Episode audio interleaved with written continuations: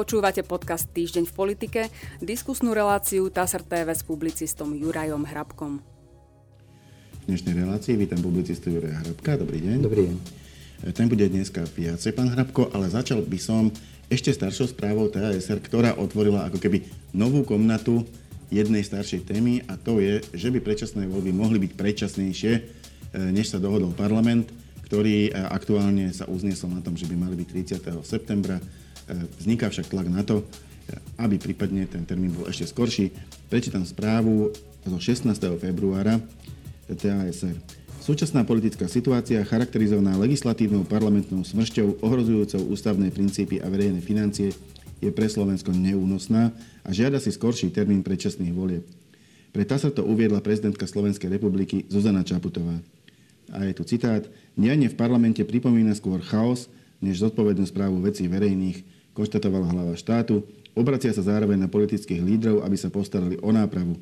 Prezidentka vyzvala buď k zastaveniu legislatívnej smršte, alebo skoršiemu termínu predčasných volieb. Týmto tému ako keby znovu oživila, lebo tak samozrejme už aj predtým sa diskutovalo o rôznych termínoch. E, Smer prichádzal dokonca s májom, e, hlas s júnom. E, nakoniec sa bývalé koaličné strany, Smerodina Olano, a SAS dohodli aj spolu s Nutím za ľudí na termíne 30. september. Potom to sa táto téma dostala opäť na stôl. Prečo to podľa vás e, takto prezidentka formulovala? Pôvodne ten septembrový termín akceptovala. Úprimne povedané neviem. To je naozaj otázka, otázka e, pre palác a pre pani prezidentku. Prečo opäť sa rozhodla vniesť ďalší chaos a zmetok? Nielen do radov politikov, ale aj do radov spoločnosti alebo do spoločnosti ako takej. Neviem, prečo to urobila, pretože keď to urobila a parlament rozhodol tak, ako rozhodol, nenasledoval žiaden krok B. To znamená, že asi nebol ani pripravený krok B, bola tu nejaká taká politická avantúra zo strany paláca, alebo inak povedané jednoducho zle zaplá prvý gombík na šatách a to už sa potom napraviť nedá. Význam toho nevidím žiadny. A ten krok, B, ten krok B, myslíte, že by jednoducho povedala, že tak buď dáte skorší termín, alebo vymenujem úradnickú vládu. Nakoniec ju k tomu vyzývali aj niektoré opozičné strany, čo znie až paradoxne, lebo boli to tie isté strany, ktoré predtým tvrdili, že by takúto úradnickú vládu v parlamente nepodporili, to znamená nezískala by ich dôveru. Je toto ten krok B, ktorý mala postaviť na stôl? To ona sa musí rozhodnúť, aký má krok B. Ja nie som radca pani prezidentky a jej radiť ani nebudem. Ani nehovorí, tých alternatív bolo viacej, ale ak hovorím o prvom zlom, zapnutom gombiku na jej šatách, no tak to bolo práve vmiešovanie sa a dávanie do spoločnosti reči, nie skutky. To sa, celá hra bola táto od začiatku veľmi, veľmi zle rozohraná. Pani prezidentka sa dopustila niekoľkých politických chýb a to už sa napraviť nedá. Respektíve zrejme sa to nestane, že sa to napraví, lebo ešte jedna šanca na schválenie e, júnových volieb, termínu júnových volieb bude. To mhm. všetci, všetci dobre to vieme. Som, to som sa presne, výzvy... presne opýtať, že, že e, dokedy sa vlastne e, ešte má zmysel zaoberať nejakým skorším termínom, predsa len sú nejaké ústavné lehoty, ktoré hovoria, že myslím 110 alebo 120 dní je potrebné na to, aby vôbec bolo možné zorganizovať ten volebný proces. To znamená, treba, treba vypísať tie voľby v takom termíne, aby sa tie lehoty dodržali a teda o nejaký čas e, už jednoducho ten jún do nich spadať nebude. Áno, ešte dokončím tie výzvy k tomu, aby pani prezidentka postavila úradnícku vládu. No, poprvé, pani prezidentka nepotrebuje žiadne výzvy politických strán, aby robila to, čo má urobiť, a respektíve aj čo je jej povinnosťou robiť. A po druhé, to je iba falošná hra zo strany tých politických strán. A je jedno, či to hrá Smer, alebo či to hrá Olano, alebo SAS, hoci ktorá strana. Pani prezidentka nie je odkázaná na to, aby postupovala tak, ako ju vyzývajú politické strany. Prezidentský palác je samostatným mocenským centrom a má sa tak aj správať tej vašej otázke teraz už myslím si, že ten posledný termín je práve budúci týždeň a práve pondelok, kedy je už zvolaná schôdza. Čiže vtedy by sa to ešte mohlo posunúť skôr? Áno, lebo už ten 4., 5., 6. marec, teraz to presne neviem, dá sa to vypočítať, samozrejme to je tých 110 dní. kedy, kedy sa musia, musia byť voľby vyhlásené predsedom parlamentu, no tak keď od 24. júna očítame 110 dní, presne dostaneme ten termín, dokedy to môže parlament schváliť a to o tom sa rozhodne už budúci týždeň. Už o dva týždne bude neskoro, ak to, má, ak to mám skrátiť. Mm-hmm. Čiže ten pondelok bude kruciálny z, pohľ, z tohto uhla pohľadu. A keby sme mali spraviť takú svod analýzu výhody a nevýhody skoršieho a neskoršieho termínu volieb, e, každý ten termín, e, ako oni sú od seba vzdialené iba 3 mesiace, ale tie 3 mesiace tiež niečo znamenajú. E, môžu sa rozbehnúť nové politické strany, ktoré ešte povedzme nie sú veľmi známe, získajú o 3 mesiace viacej na kampaň. Inak sa budú rozdielovať peniaze pre politické strany, keďže v júni sa má, štát vyplácať, vyplácať e, tranžu. Ako to vidíte vy? Kde, kde sú výhody a nevýhody týchto dvoch termínov a kde prevažujú tie výhody? No v prvom rade to nevidím ako tie tri mesiace, alebo iba tri mesiace. E, lebo treba si uvedomiť, že vláde bola vyslovená nedôvera v decembri, v polovici decembra minulého roka aj to, že po voľbách okamžite tá vláda nevznikne, tam je jediný ústavný termín a to je 30 dní, kedy sa má zísť parlament, ale to ešte vláda nemusí byť vôbec dohodnutá. To znamená, že keď poviem, že zhruba rok má vládnuť vláda Eduarda Hegera po tom, čo jej nikto nedôveruje a tým nikom, myslím to vyslovenie nedôvery parlamentu, pretože parlament kontroluje vládu, nedôveruje, tak to si myslím, že, že, že to je veľmi zlé. Veľ, veľmi zlé Dokonca sa domnievam, že by, sa, by sme mohli začať hovoriť aj o svoj vôli pani prezidentky po istom čase, ak nenastúpi ďalšia vláda, ale to necháme teraz, teraz bokom. Čiže je to zlé. Voľby po páde vlády, respektíve po tom, čo jej parlament vysloví nedôveru, sa majú konať čo najskôr.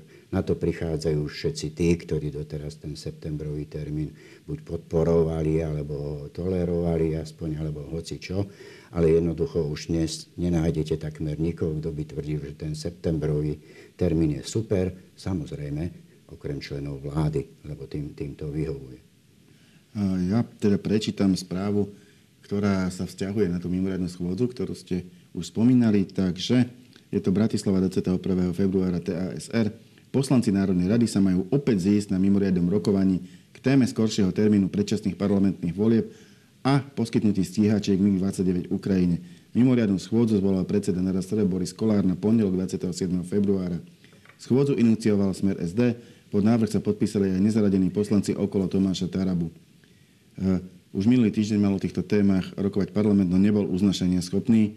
Smer SD žiada, aby parlament rozhodol o skrátení volebného obdobia tak, aby sa predčasné voľby konali 24. júna a nie na konci septembra. Eh, mám tu Eh, už som si to predznačil, otázku, že akú šancu eh, na úspech má táto iniciatíva. Človek by dospel po tých vašich posledných slovách záveru, že možno, že je veľmi veľkú, keď hovoríte, že postupne tie politické vyjadrenia jednotlivých aktérov naznačujú, že väčšina aj v parlamente a nakoniec aj prezidentka sa kloní skôr tomu skôršiemu termínu. Ono to ale v praxi asi tak nebude. No, k čomu sa kloní pani prezidentka, to nechajme bokom. Lebo rozhodovať bude parlament? To je mimo, mimo akúkoľvek jej právomoc. Ona mohla rokovať s politickými strana, stranami v paláci potichu, nie nahlas a to malo predchádzať všetkým jej vyhláseniam, ktoré sú aj tak, aj tak zbytočné. A opäť opakujem, vám vniesli ďalší chaos a zmetok do spoločnosti. Ja si nemyslím, pozrite sa, opäť to musím povedať, ale to platí už tisíc rokov, že dôležitejšie ako slova sú skutky. Ak zoberieme do úvahy vyhlásenia rôznych poslancov, z, či je to SAS, či sú to hoci ktorí ako pán Krupa, pán Šeliga a ďalší možní, tí všetci sú za júnový termín volieb. Akurát problém je v tom, že keď ležal na stole a hlasovalo sa o júnovom termíne volieb, tak za neho nehlasovali. Hlasovala za neho sme rodina ale všetci tí, ktorí dnes kričia, že sú za júnový termín a urobia všetko preto, aby tie voľby boli v júni, pretože tak je to správne, tak to má byť, tak jednoducho, keď mali možnosť hlasovať, tak za neho nehlasovali. A prečo? Že, Prosím? A prečo? Aby sa ukázali ako chrumkaví voči spoločnosti. Prečo nehlasovali? Nie, nie, nie, nie prečo hovorili. Uh, vieme, prečo asi hovoria, že teda dobre skorší termín. Prečo ho nepodporia v praxi? No tak, lebo sú rozdielne ich slova a skutky. Veď mali možnosť hlasovať za júnový termín, aj pán poslanec Krupa, ale za neho nehlasoval. Veď keby všetci tí, ktorí dnes nám hovoria, že sú za júnový termín, tak ten júnový termín by v parlamente prešiel. A uvidíme to teraz v pondelok, či zmenili svoj názor a skutočne svoje slova podporia aj hlasovaním, alebo nie. Ja sa nedomnievam, ale že, že príde k nejakému silnému zvratu, ako ste to naznačili, že tá podpora pre ten júnový termín by bola nejakým spôsobom úspešná. Pokiaľ sa nerozbije koalícia Oľano a SAS, tak jednoducho úspešná byť ani nemôže. No, a mám len takú technickú poznámku. Koalícia Olano a SAS neexistuje. SAS vystúpila z vládnej koalície. To znamená žiadny formálny zväzok medzi týmito stranami. Jedna je vládna, druhá je opozičná. Ani to už neexistuje. Veď to je ten problém, že neexistuje, neexistuje žiadna vládna koalícia, neexistuje žiadny program vlády, neexistuje žiadna koaličná dohoda. To jednoducho jedným hlasovaním parlamentu o vyslovení nedôvery vláde padlo. To, to je prvá vec. A druhá vec, ja hovorím o tichej koalícii, Oľano SAS, pretože tá blokuje akúkoľvek zmenu do septembra na jún. Preto hovorím o tichej koalícii. Pozrite sa rovnako, ako bolo v tichej koalícii. Áno, to sa už zabudlo a pokiaľ viem, aj my sme boli iba skoro jediní, ktorí to pripomínali, keď Igor Matovič bol v tichej koalícii s Robertom Ficom, keď tam držal 4 roky vládneho splnomocnenca pre rómske záležitosti. Čiže koalícia Olano a SAS je tichá, ale je účinná zatiaľ. Pokiaľ jedna z týchto dvoch strán nezmení svoj názor, tak jednoducho júnový termín volieb je mimo, mimo akejkoľvek hry. Mhm. E, ešte k tým novým stranám, e, už sme sa k, k ním niekedy vyjadrovali. Zatiaľ sa nejako výrazne zdá sa mi nerozbehla žiadna. E, aby, aby som bol presný, modrá koalícia Miroslava Kolára, ale do ktorej smeruje Mikuláš Turinda, zatiaľ mali iba akúsi teasingovú tlačovku, nemali ani ten snem, na ktorom by mali prebehnúť zmeny, ktoré by teda oficiálne už povedali, ako tá strana pôjde do volieb. E, avizovala Lucia Nikolsonová založenie nového subjektu. Špekuluje sa o Eduardovi Hegerovi, premiérovi, e, akým spôsobom sa zariadí. Bola tam ponuka zo strany KDH na miesto na kandidátnej listine, ale je možné, že vytvoria aj s niektorými poslancami Olano nový subjekt. Pomohlo by týmto stranám, keby boli voľby neskôr? Mali by väčšiu šancu sa rozbehnúť a skúsiť tých 5 urobiť? Ja si myslím, že ani veľmi nie. Samozrejme z toho časového uhla, ak budú voľby v septembri, tak ako je to doteraz, doteraz schválené, no tak získajú istý časový priestor, no ale z toho vecného a politického hľadiska im nepomôže ani to, či budú voľby skôr alebo neskôr, pretože to nejde o politiku ako spravovanie vecí krajiny. O to nejde. Tu ide hlavne o ega a jednoducho to aj, čo by dokázali spojiť, tak sa po voľbách rozpadne. Tu nejde jednoducho o tú záležitosť, že poďme sa spojiť a dobre ukážeme, ako vieme, ako chceme spraviť, spravovať tú krajinu, potom všetkom, v akom stave sa nachádza, ale tu ide iba o to, aby sa kto umiestnil na ktorej kandidátke, aby bol úspešný, aby sa dostal do parlamentu, možno, možno aj do vlády a potom sa to celé zase zrúti ako domček z. Ešte, ešte posledná podotázka. Je to fungovanie parlamentu skutočne takým nebezpečenstvom, na aké poukazuje pani prezidentka? Naražam na to, že že ten volebný termín v neskôršom termíne za stolko tých parlamentných schôdzí neprinesie, keďže v lete je prestávka. To nikdy neviete. Tak to vyzerá, ale môže to byť aj, aj inak. 30 poslancov požiada o zvolanie schôdze. Predseda parlamentu musí zvolať bez ohľadu na to, či je júl alebo august. Samozrejme, druhá vec je potom, či bude uznášania schopný parlament a či schváli program schôdze, či bude rokovať. Ale tá možnosť tu vždy je ak narážate na tie návrhy zákonov, ktorých sme boli v poslednom čase svetkami predloženia do parlamentu, a hlavne ide o tých 500 eur a tie ďalšie nezmysly, no, tak pozrite sa, pani prezidentka má svoje kompetencie, parlament má svoje kompetencie. Mimochodom vyzvala, sú... vyzvala politikov aj k tomu, aby ste niečo urobili. Celkom som sa zamýšľal nad tým, že toto možno nie je úplne márne, vyvíjať na politikov aspoň takýto verbálny tlak zo strany povedzme inštitúcií, ako je prezidentský palác, ktoré sú vážené a dôležité, apelovať na to, aby ani v súvislosti e, naozaj s predvolebnou kampaňou nebláznili, e, nevnášali do parlamentu e, kreatívne návrhy zákonov, ktoré v skutočnosti sú len súčasťou kampane, zaťažia ešte viac už aj tak preťažený štátny rozpočet. Možno keby sa k tej výzve prezidentky pridali viacerí, že by to tých poslancov pribrzdilo. No, to nemyslím Nič ich nezastaví, ne? Nemyslím si, že aj tú otázku myslíte vážne, veď predsa ste skúsení, viete, ako politika funguje. Pádom vlády začala volebná kampaň, čo je opäť jeden z dôvodov, prečo voľby mali byť v júni a nie až v septembri. Okamžite, ako padla vláda, začala sa volebná kampaň.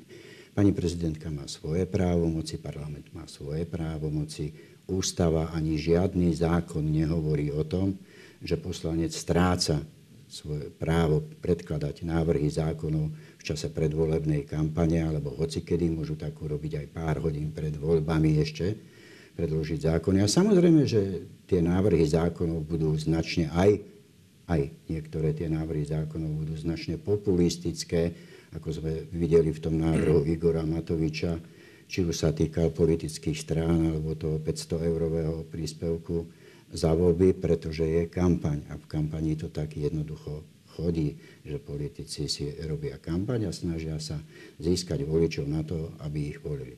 Pani prezidentka má svoju právomoc a tá spočíva takisto, nie je obmedzená e, volebnou kampaňou alebo časom volieb, môže ju uplatňovať neustále.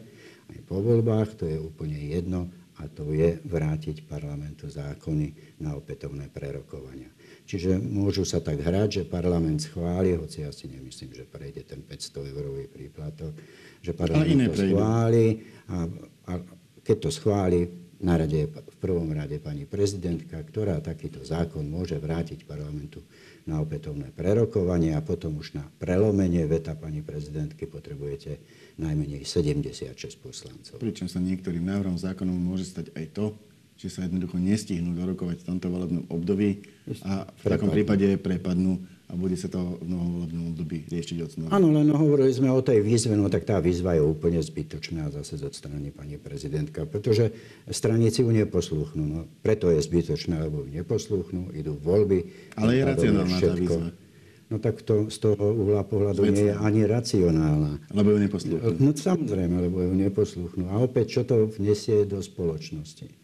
Pani prezidentka, opakuje, má svoju kompetenciu, keď sa jej niektorý zákon nepáči, nepovažuje ho za v súlade, v súlade s ústavou má právo vrátiť ho naspäť do parlamentu a potom rozhodne parlament. Tak či onak, parlament je jediný zákonodárny orgán. Pani prezidentka nemá zákonodárnu iniciatívu. Správa TSR z 22. februára predstavitelia Združenia miest a obcí Slovenska požiadali predsedu Národnej rady Borisa Kolára, aby parlament do predčasných volieb neprijímal zákony, ktoré poškodzujú samozprávy. Predseda komory E, teda miest z MOSu, primátor partizanského Jozef Božik to uviedol v stredajšom protestu, na stredajšom protestnom zhromaždení pod názvom Kto škodí mestám a obciam, škodí ľuďom. Protest pred budovou parlamentu upozornil na neriešené problémy a neakceptovateľný prístup centrálnej moci k mestám a obciam. Samozprávy i prostredníctvom neho kritizujú napríklad nedostatočné a nepremyslené kompenzačné mechanizmy pri vysokých cenách energií. Poukazujú tiež na ďalšie legislatívne zámery zákonodarcov, ktoré poškodzujú samozprávu, uvádza TASR.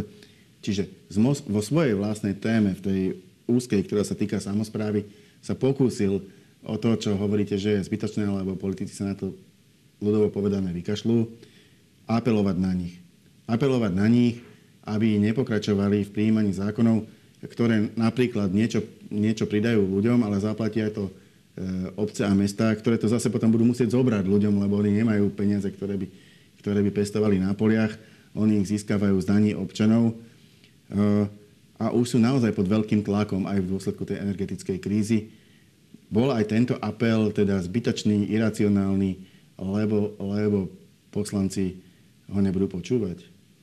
No, trochu, trochu zbytočný samozrejme bol, pretože parlament by nemal počas celého volebného obdobia schvalovať zákony, ktoré sú v neprospech samozprávy. Ale inak, ak si niekto myslí, že opäť straníci poslúchnú tú výzvu z most, tak si myslím, že sa teda, teda veľmi míli.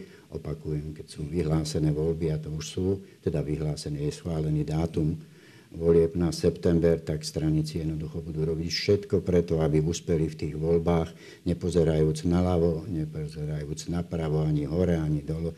Jednoducho schvália si to, čo budú považovať za potrebné, bez ohľadu na to, či to je niečí prospech alebo neprospech. Samozrejme, to, čo sa udialo doteraz, aj v parlamente, aj vo vláde, tak samozprávy e, protestujú E, veľmi, veľmi správne, nič iné im neostáva. Všetky tie náklady, ktoré aj tie pomoci, ktoré vláda akože rozdáva a parlament schvaluje pomocou zákona, sa dotknú najmä samozpráv, najmä občanov, ktorých budú musieť priškrtiť samozprávy, nie vláda. Tá schváli, čo chce, aj parlament, ale tí ľudia žijú v tých mestách, v tých obciach, majú tam svoje zvolené orgány a tí sa budú pýtať, nie parlament, nie Eduarda Egera, že prečo im nesvietí v noci lampa a že musia chodiť po tme. Tí sa budú v prvom rade pýtať starostu a svojich poslancov, prečo to tak je. Preto oni sú prví na rane. No tak z tohoto vychádza aj ten protest. No, možno tak na ilustráciu, mne to napadlo včera, keď som ten, ten protest videl. Zažili sme časy, kedy Robert Fico ako premiér trhal faktúru a povedal, že teda neplatie, to roztrhali demonstratívne pred, pred kamerami. A naozaj to tak bolo, že tie ceny išli dole, stálo to kopu peňazí, ale to je zase, zase druhá vec. No tak teraz sme zase videli eh, predstaviteľov vlády, ako hovoria, neplatie tie faktúry, eh, prídu vám nové. No a jeden z tých starostov povedal, že áno, prišli nové a oveľa vyššie. Aha. Tak, takže v tomto je, takto sa vládne. Tí starostovia, samozrejme, samozprávy sú v obrovskom zovretí, v obrovskom zovretí aj s tým, že sú prví na rane. Ehm, moja posledná otázka sa týka smutného výročia, ktoré sme si tento týždeň pripomnuli. Je to výročie zavraždenia investigatívneho novinára Jana Kuciaka a jeho priateľky Martiny Kušnírovej. Mám tu správu, ktorá sa týka reakcie pani prezidentky z 21. februára Dnešok má byť pripomienkou toho, aký veľký význam má práca novinárov pre demokraciu. Zároveň je na mieste klásy otázku, či sa dosiahli zmeny a slušné Slovensko, po ktorých ľudia pred 5 rokmi na námestiach volali. Prezidentka Slovenskej republiky Zuzana Čaputová to uviedla pri príležitosti 5. výročia vraždy novinára Jana Kuciaka a jeho snúbenice Martiny Kušnírovej, ktorých pamiatku si e, uctila pri pamätníku na námestí Senepo v Bratislave. Citát, pokiaľ ide o slušné Slovensko, myslím si, že slušnosť je asi to posledné, čo nám pri charakteristike slovenskej politiky napadne. Klamstvo sa chce legitimizovať ako alternatívny názor. U politikov často slová predbiehajú myšlienky. Napriek tomu nesmieme na slušnosť nikdy rezignovať, vyhlásila Čaputová, apelovala na ľudí, aby nezabudli, po čom volali na námestiach pred 5 rokmi. Napríklad aj keď sa budeme rozhodovať pri voľbách, uvádza TASR, ako hodnotíte teda toto jej vyjadrenie a ako tú spomienku na tragickú udalosť? Ja si myslím, že voči tomu, čo ste citovali pani prezidentku, sa nedá nič namietať, veď koniec koncov, áno, je to tak a je to všeobecne známe, že tá slušnosť e, sa vytratila, vytráca sa čím ďalej, tým viac a rovnako si myslím, že je známe, že ak neexistuje v spoločnosti aspoň tá základná, nehovorím o politickej slušnosti, to sme úplne niekde inde, ale aspoň tá základná slušnosť, takže je to cesta do pekla. Ďakujem pekne. Toto bola posledná otázka a posledná odpoveď našej dnešnej diskusie. Ja za ňu ďakujem publicistovi Jurajovi Hrabkovi. Ja ďakujem za pozvanie. A my sa s pánom Hrabkom opäť stretneme na budúci týždeň. Dovidenia.